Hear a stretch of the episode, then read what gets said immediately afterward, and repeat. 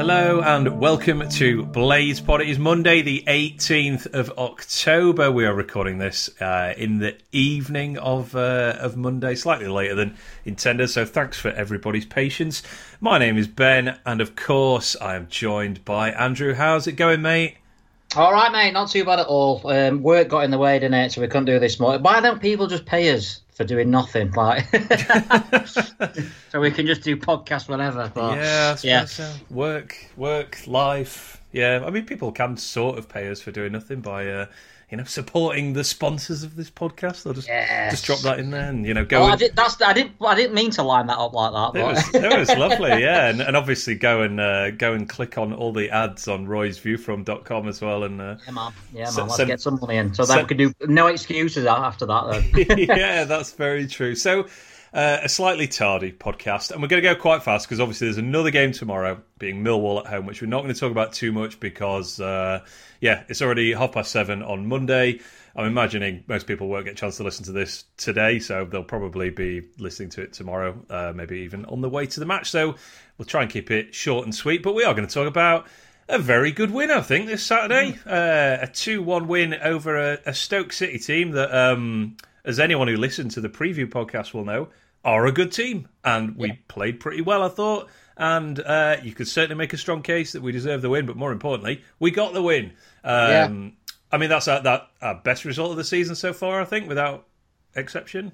Undoubtedly, yeah. Undoubtedly the best result on paper and probably the way it happened as well. Because, I mean, I came out of the game, I have to be honest, and I thought, a point would have probably been fair, but once I've actually looked back at it and looked at the highlights and not been in that emotional zone as I were for the 20 minutes after they scored, where I was furious, I think we deserve to win. I do. I think we created the better. I think Stoke had two really good efforts outside of the goal, which is the header which Sharp obviously cleared off the line, and then the one that just went wide at 1-0 in the second half. I think the save Olsen made would pretty... You expect him to save that, won't you, to be fair? In the first half. Yeah, the first half one. Whereas I think we had Sharp's header. Obviously, the keeper saved.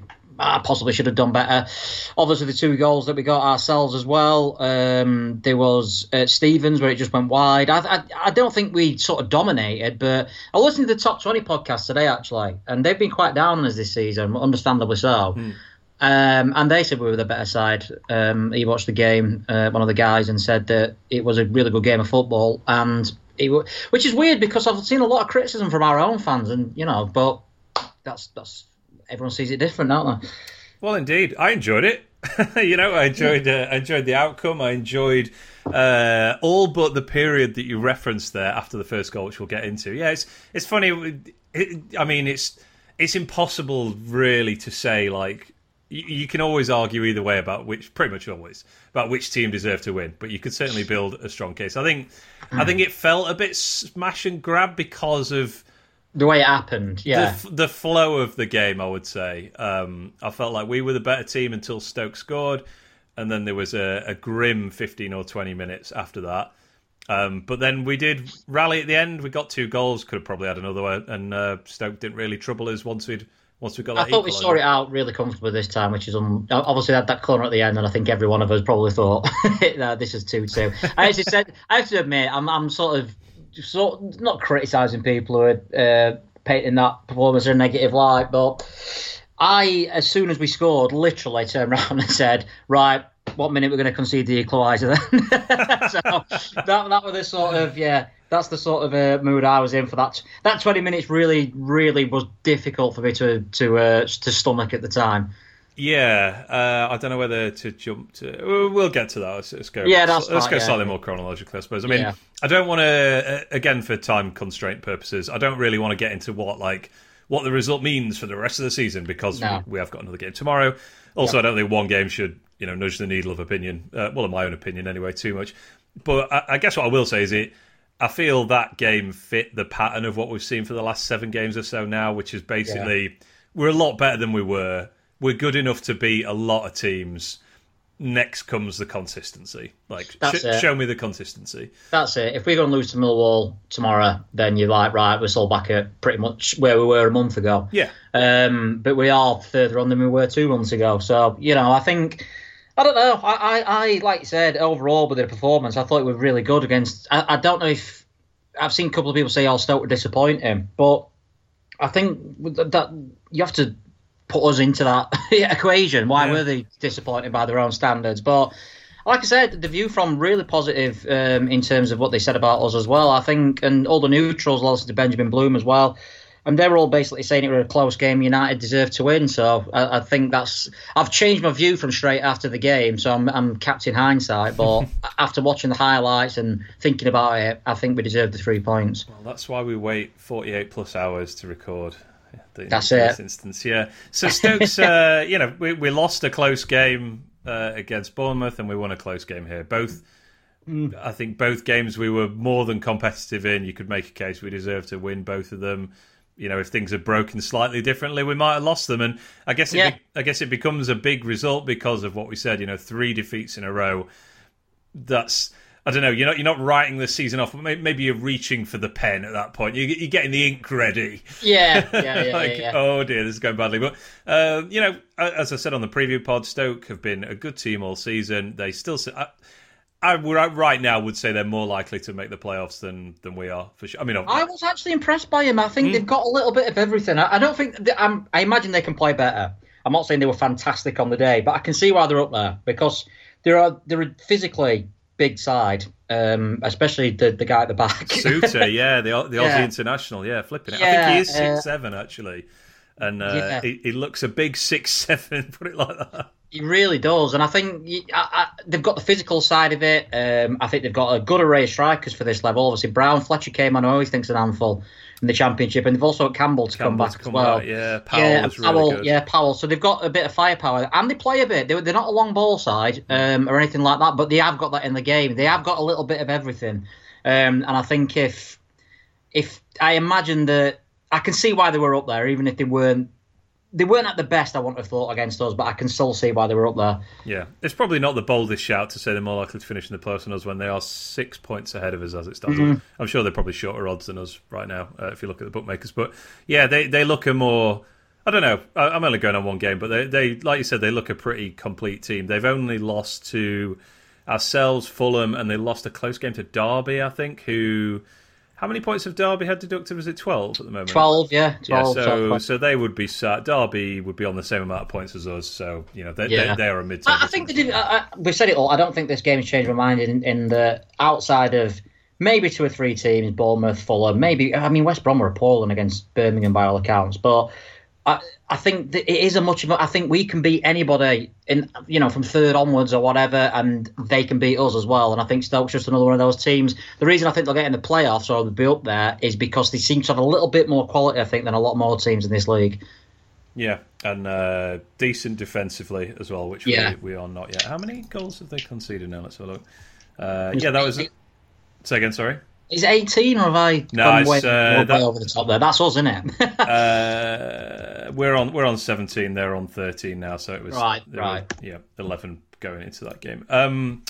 We outshot them. We had the. I'm a nerd, and I went back and looked through all our games so far this season. That's the apart from the big defeat to Fulham, that's the highest expected goals that Stoke have allowed all season. So I'd highlight they were a good defensive team before the game and. We created enough to score 2+ goals. Three I know they have got a poor away record as well, but that said, they have actually only lost 3 all season, home and away. So, of which one was us on Saturday. So yeah, exactly. Yeah. So just I want to just run through some of the events of the game, the big chances. I suppose team news wise, we I think we were pretty. Can you be unanimous if there's only 2 of you? Let's just say yes. We're unanimous in. In sort of thinking that this was a game to leave Norwood out for, but he does stay in the team. Bogle in for Baldock is the only change. Do you want anything you want to say about Bogle's performance in this one? I don't think he did enough to warrant saying, that's it, he's now got the shirt. Yeah. I don't recall him making any errors at all defensively, which is what we were worried about. But... I think he only really got forward on a couple of occasions, and on one of those occasions with that really, really poor cross in the first half, if you remember, where he's got a bit of time and he just puts a really rubbish chip to the back post. But he did do well, obviously, in the second where he got to the byline with a good ball from Sharp. I think it's a toss-up between Baldock and Bogle from those the last couple of performances that Baldock's put in and that one from Bogle. Yeah, there wasn't anything there that concerned me. No, and there wasn't anything there that particularly excited me as well. It's just like I was expecting more chaos. You know, I was just, come on, exactly that. Yeah, show me some anarchy, Jayden Bogle. Yeah, I have to admit there were a couple of times where it was Gibbs White defended, and I thought it were Bogle. Like, well done, but I know it's Gibbs White. Yeah, well, obviously you were getting up and down the pitch like. Yeah, we're all over the place. I'll just jump on your point there, actually, because this is possibly one of Gibbs White's quieter games, but I do want to mention this. I really came out of the match thinking absolutely hats off to Gibbs White, because he put a proper shift in. You know, he wasn't... he didn't really affect the game offensively, I didn't think. I think he looked good when he got the ball, but he didn't get on the ball as much as he probably usually does. Yes, but... particularly in the second half, it was almost like he was playing like a right wing back in support of Bogle, and the effort that he was putting in, getting up and down the right side, I really don't know. I don't know if I'm giving too much credit here, but I just think that was he just put in a really good shift, and I respect the effort, you know, because you get a flair player, you know, is he a Billy big time coming from the Premier League? He's only here on loan. He knows he's going back to the Premier League at the end of the season, if not before. He works blooming hard and really is doing his best to help our chances, and obviously by doing so he's helping himself. You cannot knock his whatever you think of, you know, it just so happens he's absolutely fantastic as well, but even if he wasn't, I don't think you could knock his work rate at all. I think in Jay as well, I think that's a part of his game that's quite overlooked. I think he gets back and puts tackles in and things, and I actually thought... I'm not sure. It's a weird display because I don't think anyone really stood out until obviously McGoldrick came on and did what he did. But I think there's a shout to saying Jay were our best player, I felt, before he went off. I think he was the one he was causing more problems than Gibbs White for me anyway. Yeah, he had another good game for sure. I think the first chance of the game was the inevitable chance from a corner, which I believe was it's Jacob Brown, right? The striker. Yeah, I think it was Brown. Former Barnsley man. Yeah, that's correct. Yes, he outjumps Fleck at the back post, and I'm guessing, knowing where you sit on the cup, you were probably fairly in line with this header, weren't you? Yeah. And I imagine, like me, you before the guy had even headed it, were like, "Oh, it's 1-0." Yeah, from pretty much their first goal. Well, yeah, exactly that. Yeah, I thought, well, that's it. And when it got cleared off the line. I was like, that can't have been Sharp. But obviously it was. Great anticipation by Sharp, because at first, in real time, I just thought, oh, he stood on the post like he's done his job. And then you watch it back, and he's not stood on the post at all. He's marking somebody, but he anticipates what's about to happen, which obviously we share levels of anticipation with Sharp, because he also knew that this was heading into the back of the net. Yeah. And he gets in there to get it away, and... I can't remember who it is. I think it's the Stoke right back, then sort of hooks it just wide of goal. Yeah. Gibbs White has an overhead kick that I think hits Bogle in the face. And then I completely forgot this chance until I watched it back. But Gibbs White has a header from, I believe, Osborne's cross. This is a great chance. I don't know. Yeah, it is. I didn't realise at the time, again, same as you with the highlights. I was like, whoa, I didn't realise it was that. I thought he'd actually done well to get it. He's got a score, really, hasn't he? I mean, Fotmob, the app I use to check stats and stuff, they had that as I think it was a 0.6 XG chance, which is, for context, is not much less than Moussa's header against Bournemouth. In terms of how good a chance that was. I did see on the Benjamin Bloom channel, I don't know if this backs up what you've got in front of you or whatever, but Stoke didn't actually have an XG, what you class as a real chance in the entire game. No, I don't think they did. I'll just bring it up while we're talking their stats from this game. But yeah, they had 0.7 XG, of which more than half was from set pieces, and I'm guessing the majority of that was the Brown header. Yeah, the one that was cleared off the line. But yeah, it was a great chance for Gibbs White. I don't know if a defender gives him a nudge just before he jumps, but he seems to jump past the ball, basically. And I have to, like I said at the time, I wasn't thinking that's a great chance we've missed, but when you look back, yeah, it really was. Yeah. Another good chance was from Norwood, who, as I said, stayed in the team, puts in a lovely ball for Sharp at the back post. Very reminiscent of the goal against Norwich City in the Premier League. I don't know if you recall that one as clearly. Yeah. The diving header, brilliant bullet header. I've seen a couple of people say you should do better and it's straight at the keeper. I'm not sure about that, to be honest. I know you expect him to score because it's Billy Sharp, but I don't know. Can he do much more there? I'm not sure. Heading is hard, I will say that much. You know, it's a scooping diving header. I think you're thinking, if I get this on target, he's probably going to go in, but decent save. Yeah, exactly. A good save by Davis. Great cross from Norwood. I think that was... I don't really want to...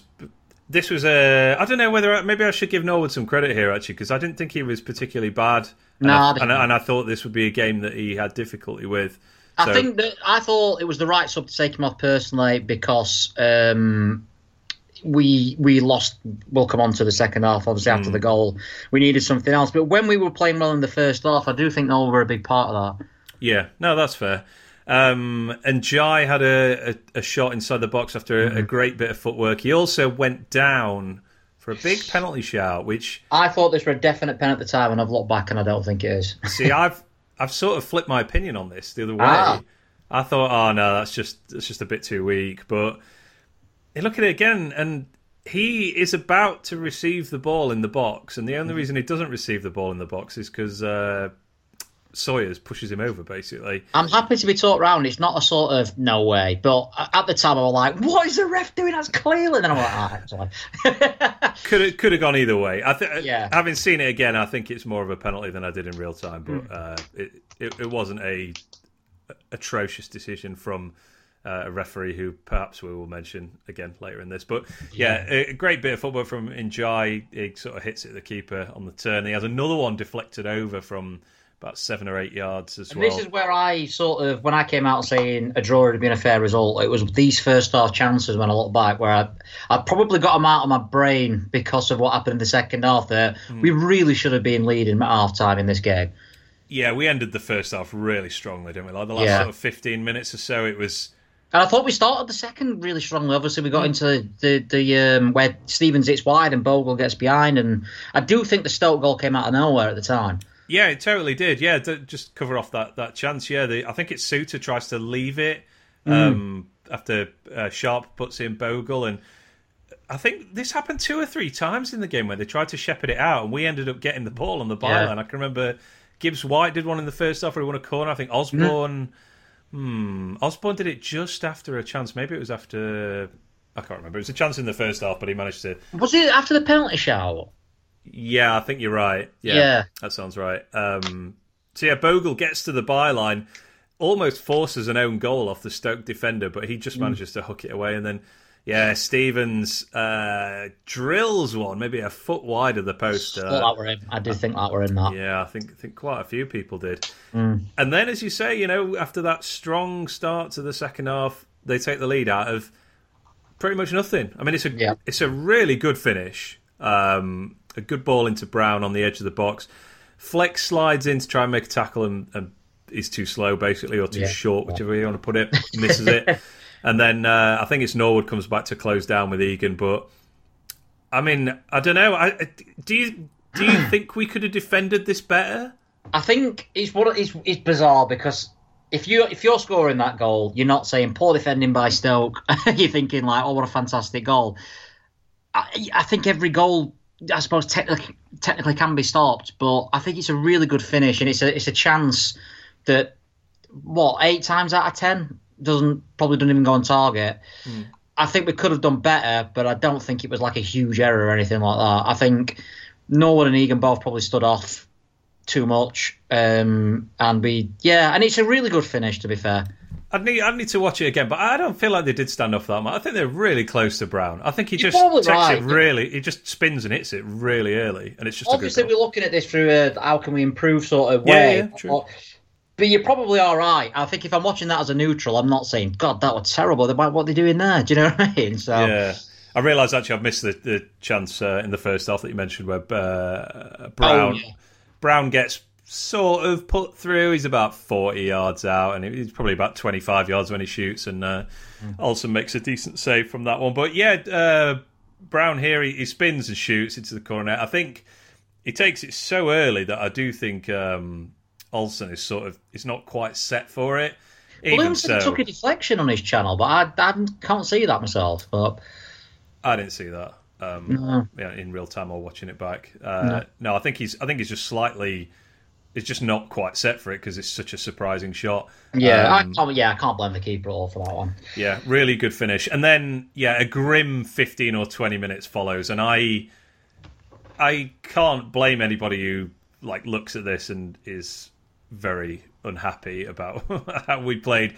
I mean, full disclosure, I said to my dad during this, I was like, "This is quite embarrassing, to be honest." It's just how much in control Stoke were. I mean, didn't create much. There was only that Powell shot that you mentioned that went close. It just went wide. I think Stoke will look back and rue this 20 minutes more than anything else in the game, including the goals, because I think if with a little bit more, I won't say, I don't know, with a little bit more guile maybe and a bit more attacking sensibility, They should have really put us to bed because we could not get hold of the ball for that 20 minutes. And this is undoubtedly what's clouded my judgment and probably other people's judgment when they came out, because it was bad. It was a bad 20 minutes. And it's really difficult to just sort of take that out of... Because other than that, I thought we actually did well. We played well outside. But that 20 minutes was really poor. And I think Stoke will probably be kicking themselves if they didn't make more of it.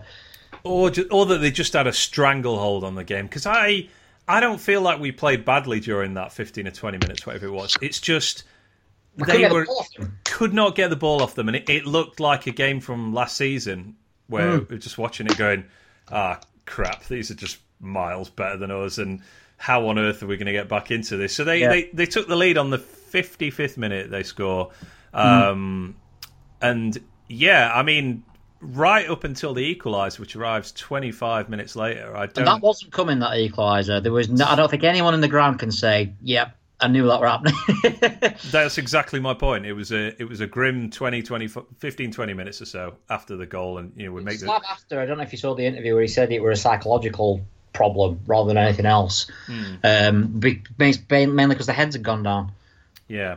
Which is, that is worrying, but what's not worrying is the fact that we did eventually turn it around. But, I thought, I guess it's that midfield three of Stoke is, I think one thing they will excel at is periods like this where you just can't get off them. Alan Vrancic and Sawyers, very good ball players.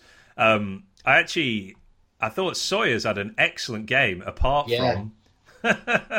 his involvement in the goal shout out to Phil off for Blaze, because I didn't notice this at the time. He put a tweet out which alerted me to it. He does not track McGoldrick whatsoever, does he? He doesn't, and I think this is the McGoldrick problem, if you like, in terms of the problem he causes for other teams. He's like, where does McGoldrick play? Whose responsibility is he? I mean, should a central midfielder have responsibility for McGoldrick? I mean, probably should, as part of like a front four, essentially, or a three behind a striker. Did you hear Slav today where we were talking about why Bruce went on the bench, and he said, I like to have two strikers on the bench, and that's it. He goes, because McGoldrick he classes as a half and half. Oh, I didn't actually. That's cool. Yeah, which is exactly right. I don't know what he is, if you know what I mean. He's not a central midfielder, he's not a striker, he's not a winger, but this is why he causes issues, because he's all over the place when he's on form. I tell you what he is, he's a game changer. I'm going to call him the GOAT. Yeah. David McGame Changer is what I'm going to call him from now on. I'm not going to do that. That's terrible. Edit that out. Forget it. So we attempted to change the game. 12 minutes after the goal, Moussa comes on for Osborne, who had been playing attacking midfield. So that was more of a two up top, which didn't really work, I don't think. I thought Moussa looked really energetic, in fairness to him. I've seen, I can't remember, I saw someone said that he was like a headless chicken, which is a bit of a step up from what I've seen from him in other games, to be fair. I know that sounds awful, but he did look like he was putting the effort in. He made a lot, two or three sprints that came to nothing, but which were not his fault that it came to nothing. And I did think he gave us a little bit more... We looked a bit more dangerous, I think. Well, he was on the pitch, so he was giving us more than we've seen for a long time. That's very true. That is very true, yeah. Hurahan comes on for Norwood in a sort of straight swap. This is on 71 minutes. And then 77 minutes, McGoldrick comes on for Njai. So McGoldrick comes on in the 77th minute. He creates the equaliser in the 80th minute and scores the winner in the 83rd minute. That's not a bad shift off the bench, is it? And I was walking out the ground thinking, he can score an own goal in every game for the rest of his United career, and he will always be one of my favourite players. He is. I've said before, he's up there for me. He'd be. I don't know if he's one of the best players, but he's certainly in the top three or four favourite ever United players. I love watching him play.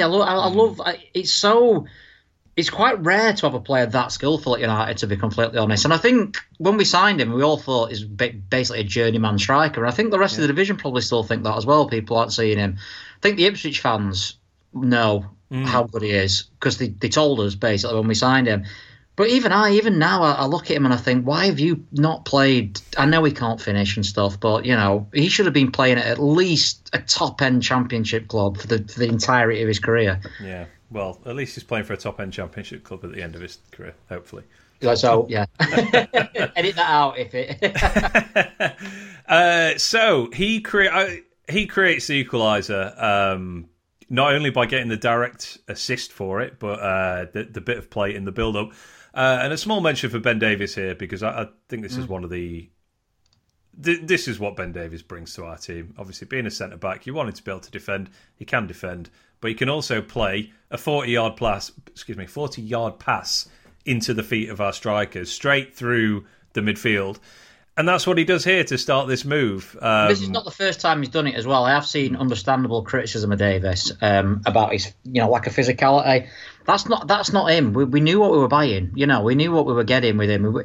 The Preston fans said that you need someone big next to him, and I actually thought Egan were fairly average. I think in this game, I don't know if they suit each other, but in an attacking sense, I think he's been really, really good for a centre half who's playing in a two. I think he's set up a number of attacks actually. Yeah, absolutely. So he pings this ball into McGoldrick's feet. McGoldrick, I don't know. I think he does touch it, don't he? It's either a dummy or a little flick round the corner to Sharp. Yeah. Sharp with a lovely return. This is the other great thing about McGoldrick. He's got a defender on his back when he sort of flips that ball around the corner, and then he's gone. Whoever's supposed to be picking him up, I think it's actually Suter that goes out, or maybe Suter goes out to Sharp actually. Yeah. But he's then all out. He's gone. Then the defender cannot get back to him. Sharp touches it back inside, and then McGoldrick slides it through the remaining defender, and there is Moussé to finish in front of the cop, which I unfortunately thought he'd missed. I did. I thought both goals, funnily enough. I thought they'd both gone wide. No, I think McGoldrick's happened so fast for me that I didn't really have time to process that it might go wide. Yeah. But Moussé, slams it into the net. It's not the... I know he's one-on-one. It's not the easiest finish. The ball comes across. Nice finish. I'd like to say as well that I think people were getting frustrated because they were saying, there's only one in the box and all this sort of stuff because they're only Sharp up front on his own. I think the plan for me all game was to try and lure those defenders out. I think we were trying to, and which is what McGoldrick did in this. This is the perfect illustration of what we were trying to do. He brought them out, and then you've got a man in the box. I don't think we're getting at the wings, and people can get it in. The guys are like 6'7" or whatever you just said he were. We were never going to win anything from just like hopeful crosses or direct balls into the area. The only way we're going to get round them is with this sort of interchanging system where you're bringing people out of position. And to be honest, it didn't work up for most of the second half, but this is what we were trying to do, and I think Slav will be delighted that that's actually come off. Yeah, absolutely. Is this Moussé's first league goal since, the previous season? Yeah, Tottenham. Tottenham at home, yeah. Good God Almighty! So that was June. I mean, to be fair, he's played about 4 games in that period. Well, that is true, but he looks very happy. The pirate is back. Get the emojis out. Yeah. I like Moussé. I want him to do well. His contract's up at the end of the summer. Let's hope he has a blinding season and either earns himself another contract or fires us up the league and then gets a move somewhere else. No, but it's funny today. It's come out today, and people say, I think it was Sheffield United. Well, congratulations, by the way, to them for winning the forgot to the awards. The FCAs. Yeah, congratulations to Hal and Nick. What was it, best podcast and best content creator? Was it second best podcast now? Best podcast. And best content creator. So yeah, carry on the good work, lads. I'm really happy for you there. Yeah, it's going to be the hardest working Sheffield United fans on the internet, I think, haven't they? If Moosey were more like Hal and Nick. Perfectly tied together there. What were you saying, sorry, before this? Yeah, I think it were Sheffield that way of put it out. They said, would you give Moosey a new contract? Because you've got, I didn't realise this, but we've got a year option at the end of this season. Okay. And right now you're watching him like in this 10-minute cameo and you're thinking, yeah, because he's got everything. But after 20 minutes on Millwall, on Tuesday against Millwall, when he's getting stretched off again, you're like, so it's so difficult. I think, I'm not saying anything new, I don't think here. I think he's quite obviously the most talented striker at the club in terms of as a striker. Mm. He's a decent finisher, he's fast, he's strong. He's got everything that everybody knows. All this, it's just about him keeping fit. I think there's a definite shout to say that if he, what we saw in the Premier League, there is a shout to say he'd even be better than Mitrovic if he could keep that form up. But he did in those 3 months in the Premier League. I think he's the best striker in the league. He's more explosive than Mitrovic, I'd say. Yeah. I mean that's the rare quality he brings, is that explosiveness, which is kind of hard to define. But anyone who's watched him at United since he signed will know what I'm talking about. It's just, I mean, I don't want to tangent too much down this on the basis of, you know, one cameo where he gets one goal for the first time in 18 months or whatever. But so we're in the box seat then if he's got a 1 year, if we've got an option on a 1 year extension. And I'm not confident, I'm not going to lie. We've had him for 3 seasons. I don't see why this one goal is all of a sudden going to change anything. But if it does, we have got everybody knows how good he is. You know, he's most defenders at this level, if he's playing like he did in that 3 month period in the Premier League, you're just not going to be able to handle him because Premier League teams couldn't. Yeah.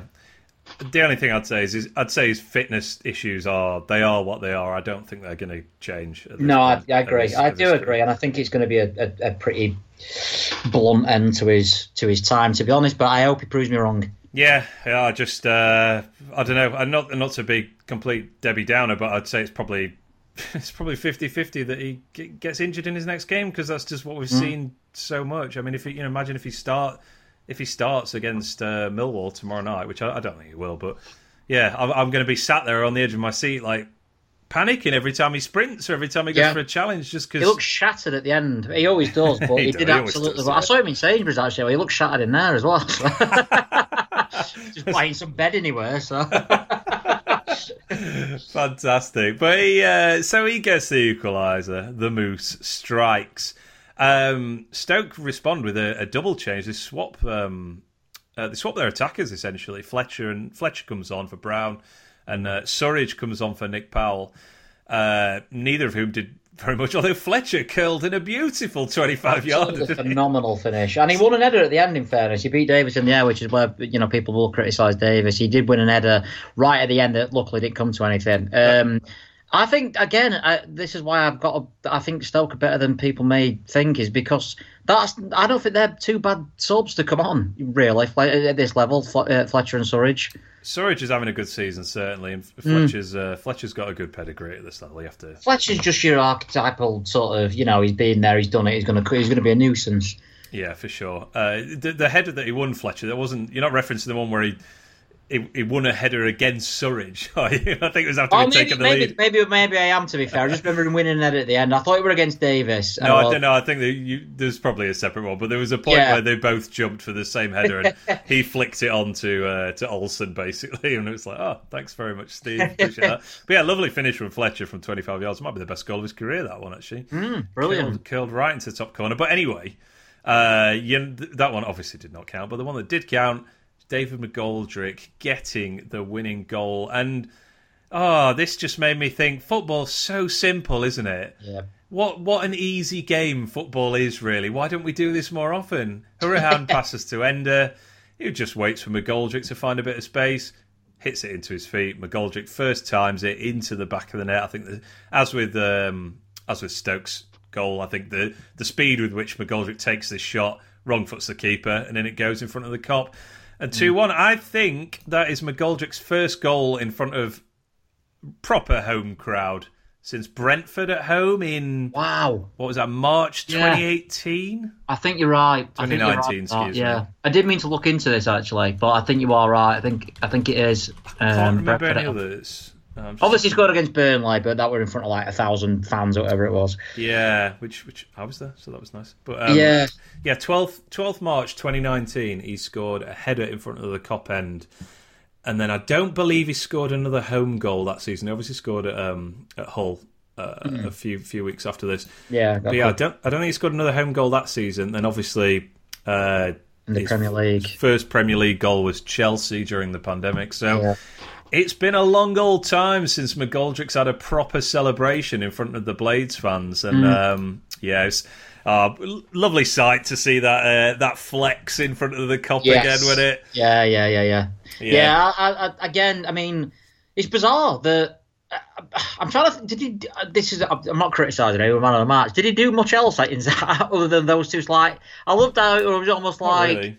I'm gonna. I've won game now. I'm just gonna. I laughed far too hard when I saw he was man of the match. Yeah, I think. But then again, it was the game changer, as you said. You know, he was the reason we won the game. Yeah, I think he touched it 11 times. Man of the match. Yeah. But what more do you want? A goal and assist in 7 minutes. He completely flips the script on, as you noted earlier, a game that we had no control over, no grasp on, no way we were going to get back into it. And then he comes on. You know, it's not like he scored a... it's not like he, you know, won a header and flicked it on for the equaliser. It was an incredible bit of craft and movement and awareness and the kind of football that I don't think we have.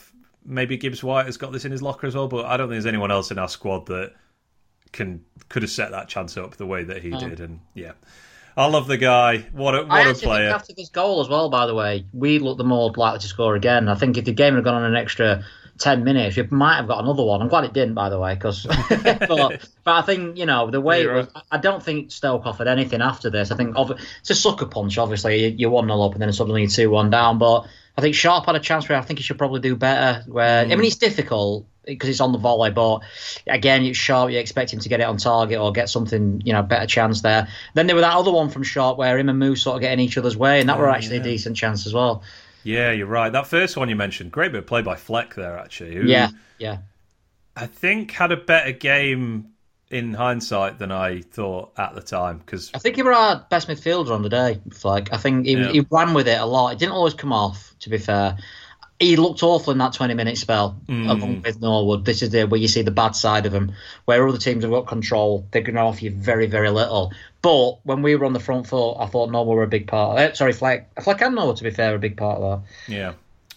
But yeah, Fleck here, good run forward. He chips that ball to the back post for Sharp, and yeah, like you, I was like, oh, Billy, and I was like, oh, come on, that's quite a difficult chance. That I've seen Sharp score that. I've seen him at the target with those before. I was expecting that to be 3-1 and a ultimate turnaround there, but just the two goals for the Blades, and as you say, yeah, we saw it out pretty comfortably. I mean, apart from Stoke winning a corner, but that didn't come to anything. No. It was a much more chill end. Because I didn't watch it. So I don't know what happened with that corner. I just sort of turned away. But yeah, well, full time is blown by Mr. Keith Stroud not too long after this, who I requested to try and just stay out of the way. And I suppose, to be fair, he sort of did. He's so... I think Deadbat put this in his report. He's so fussy. He's so... I mean, they were that way. Joey and Jai's in the area slightly. And it's just... I don't know. I've seen him a lot worse. yeah, that's true. I still would really not like to see him refereeing us ever again, to be honest. But yeah, there you go. A 2-1 win over a good team. I'd be really surprised if they're not challenging for the playoffs at the end of the season. I'm surprised you met him in the playoffs, to be honest. Oof. How's about that for arrogance after all? Yeah, that's a bold shout. And no, not to get overly magnanimous, but it was a good game. I thought it was a Both teams tried to win the game from the first whistle. I thought, you know, there was no element of time wasting, particularly from Stoke. They weren't particularly, you know, a gamesmanship type team or anything like that. They got some nice ball players. Respect for him, and like I say, on the view from after, they're definitely the soundest fans this season. I think you messaged me, you're open for some bitterness, but we didn't get any, unfortunately. No, we didn't indeed. What did I want to say about this? Oh yeah, and also I was marginally relieved because I'd hyped this game up beforehand, saying there was no way it was going to be 0-0 or something 0 to one team. I was confident there was going to be plenty of goals, and it was indeed entertaining. Any final thoughts on the game, individuals, anything like that? I've got just a couple more to lob out there, but I think we've pretty much mentioned everyone other than Osborne and Sharp in sort of detail. I thought Sharp again were a nuisance. I think people are looking at his record now and probably saying he's only scored 2 goals in open play, and he's been like the main striker now for a month or so. But I think he's all-round... I can't believe how... They were on about this, actually, on the Not the Top 20 podcast, where the guy were like, sort of... I'm sorry, I don't know the names, but... one of them was just saying... He was genuinely stunned at how Billy Sharp's changed his game from the last time he saw him, which would have been 3 seasons ago, obviously, in the Championship. Just said his all-round game, he's bringing people out, and he's a nuisance. Don't think he was his best by any stretch of the imagination, but, again, I thought... He showed parts to his game, which I don't think we ever knew he had. Yeah, There's a third one that has temporarily slipped my mind, but he obviously plays the first-time pass back to McGoldrick for the equaliser. Yeah. It's also him that plays the ball behind the defender where Bogle gets to the byline and ends up getting ends up with Stevens shooting wide. And yeah, that's a part of his game that I didn't know was there a couple of seasons ago. You know, that ability to drift into intelligent spaces and then play a really good pass through to a teammate. So yeah, I thought he had a decent enough, certainly, at least, kind of game. The only other person I was going to mention was Ender Stevens, who I think probably the best game from a Blades left-back this season, and get closer to the Ender Stevens that we saw a couple of seasons ago. Not a better performer. I think it's certainly a performance which puts him as first choice, or like undoubted first choice left-back for the time being. I think the last 2 performances you were thinking...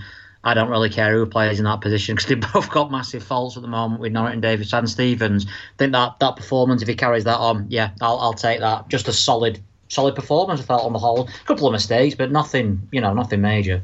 Yeah, I think one of the things I felt at full-time, obviously joy, but also I do still feel there's other... I don't know if I'm being over-optimistic here, but I do feel there's more levels for this team to go to.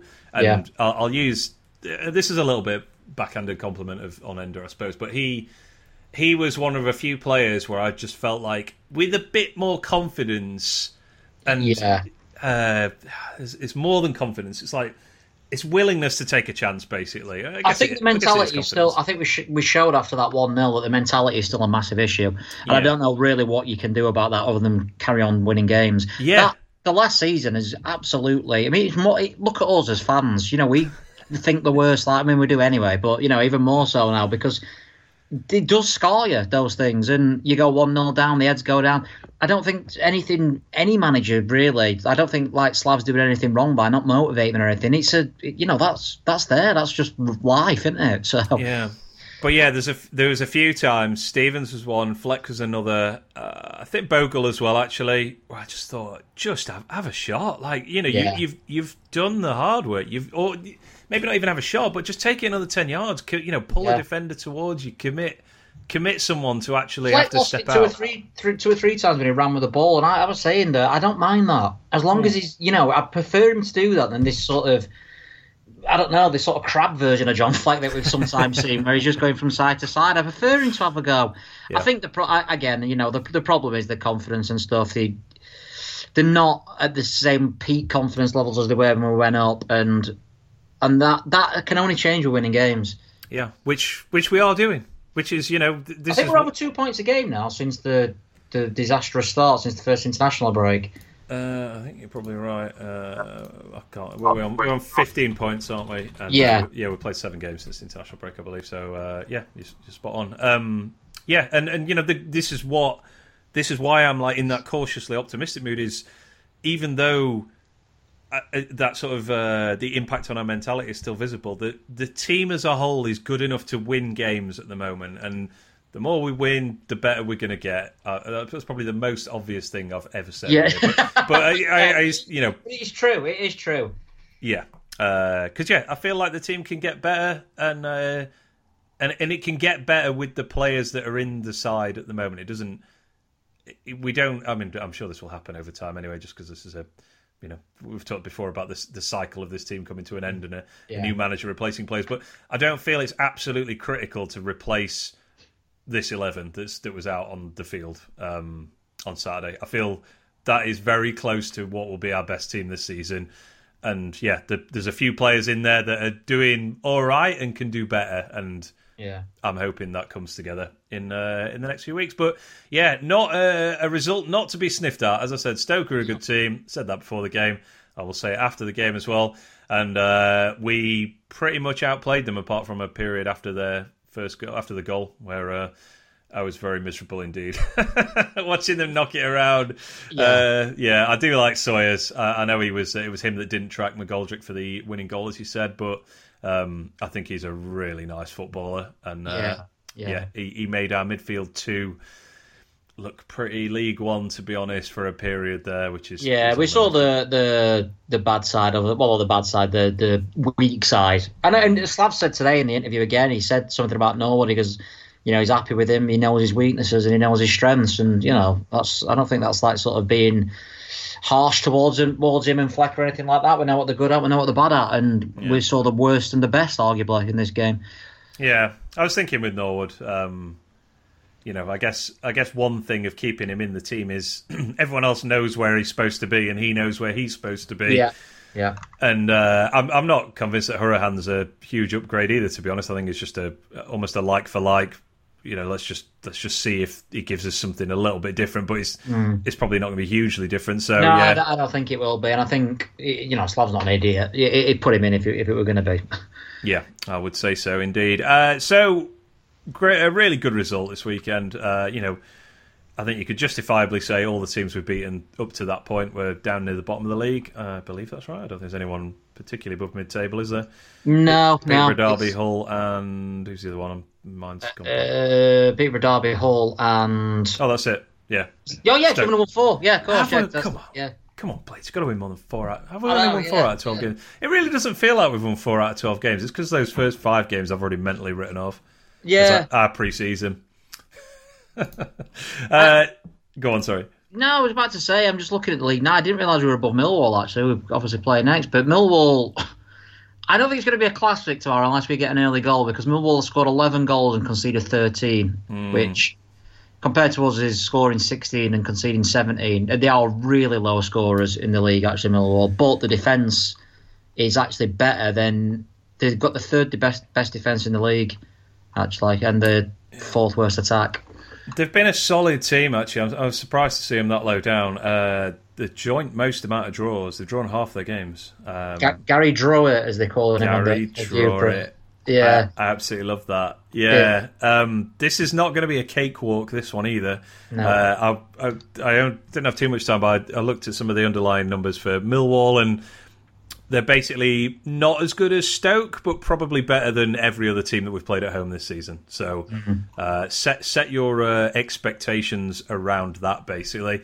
If we make this 6 points out of 6, that's a very, very good start to this week, and then you have a theoretically easier game to come at the weekend. I think from what I can gather just by what their fans are saying, they will pretty much stick 5 at the back. And try and it is on the break, and it's going to be really frustrating, I think, as a game unless we get like a goal in the first half. I don't know. Their fans are furious with Rowett, but I'm looking at the results, and that was the first loss in 8. So, which was to Luton, right? Luton. We're on a good run, by the way, Luton at the moment. They had a bad start. 10, aren't they? 10th, yeah. The 10th, yeah, and they've only lost 1 out of the last 6, something like that. So, I don't know. Maybe it was just the aftermath of the defeat. Yeah, maybe. I'm sure our own fans, including you and me, would be exactly the same if we just got turned over by Luton, regardless of how well they're doing and how we're doing. So, that's Millwall tomorrow night. But, great A good performance from the Blades and a perfectly good win, I would say, over a decent Stoke City side. We'll wrap up there, mate, because, as I say, there's another game tomorrow night. In fact, in 24 hours, we will be 1-0 up, hopefully, having got an early goal. Mostly hat-trick by this point, excited tomorrow. I hate to disappoint you, but I don't think Moussa is going to start. Maybe McGoldrick will, though. We'll see. Yeah. We'll be an interesting team to see. Probably not too many changes, I wouldn't have thought, unless it's a fitness issue. But, already looking forward to that one. We'll finish there. But anything new to plug? Obviously, the Stoke view from is very complimentary, as you mentioned. Yeah, Millwall view out today as well, where they're very negative as well. But not as funny as normal. I always enjoyed the Millwall view, but people might be unsurprised to hear that their forum got shut down at one point a couple of years ago. And I think there's been a lot of call of the posters on there. It's not as busy as it used to be because... Yeah, some questionable things were said on that forum before it got shut down. So it's not as funny as it normally is. It's actually just really miserable. But they don't seem to be expecting much. And I've got a new episode of Maidley out, which is the one day in 1992 where we go through the TV schedule on 26 September 1992. So check that out as well at Living with Maid One. Fabulous stuff. I'm torn whether I'm going to listen to that or I presume there will be a Red Half of Sheffield episode. Is that out yet? Have you seen that? I just looked actually before we started this, and it wasn't out then. But I will. I'll be refreshing. Yeah, I'll just give a quick hat tip to those guys. I really enjoy that podcast. I think that's I don't know. It's strange that their views seem to align quite closely with ours to the point where I sometimes worry that people think we're just basically ripping off everything that they say. It's actually just us with American accents. We're just trying to get more views. That's what it is. If you've not tried that yet, Red Half of Sheffield, two American Blades who been following us since the League One days, and it's a good podcast. I really enjoy it. So yeah, basically, I'm torn between that or your podcast, mate, Living with Maidley on the walk down to the lane tomorrow. So well, do both. Have a just walk back. Walk really slowly. Well, that's true. Yeah, I do have to walk in both directions. It's just depending on the result, I might need something to properly cheer me up on the way back. Just listen to some cartoon theme tunes or something. Yeah. Well, listen to ours then, you'll love it. Great stuff. All right, that is it for this episode. So that's Roy's Viewfrom.com for the excellent view from Stoke and the doom and gloom from, I think, Gary Rowett's just bored him into submission so far, hasn't he? Hopefully he won't bore us into submission tomorrow. We'll roll over and have a nice, comfortable 3-0 defeat instead. But, we'll be back in a couple of days, mate. We'll fix up a time and hopefully talk about another win for the Blades. But that's all for this episode. So thanks, everyone, for listening. And, of course, thank you very much to yourself. Thank you. Thank you very much, sir. That is it for this episode. So thanks again for listening, and apologies again for a slightly later podcast than intended. We'll try and be a bit quicker with the Millwall one. At least we will if the Blades get another result. Because I know a few people were asking for this one to be released a bit earlier. Final word for this episode comes from NordVPN, who very kindly sponsor this podcast. And I use NordVPN myself to stay safe online. They encrypt my traffic on web and mobile, which means I never have to worry about unsecure websites, apps, or when I'm working out and about and those public Wi-Fi networks that actually aren't as safe as I used to think several years ago, I suppose. So very handy to have NordVPN protecting and encrypting my activity when I'm working on the move. They also make it very easy to switch my virtual location. It takes just a single click, which gives me access to streaming platforms that aren't available in the UK, like Netflix overseas. A lot of good stuff on there that is not available in the UK.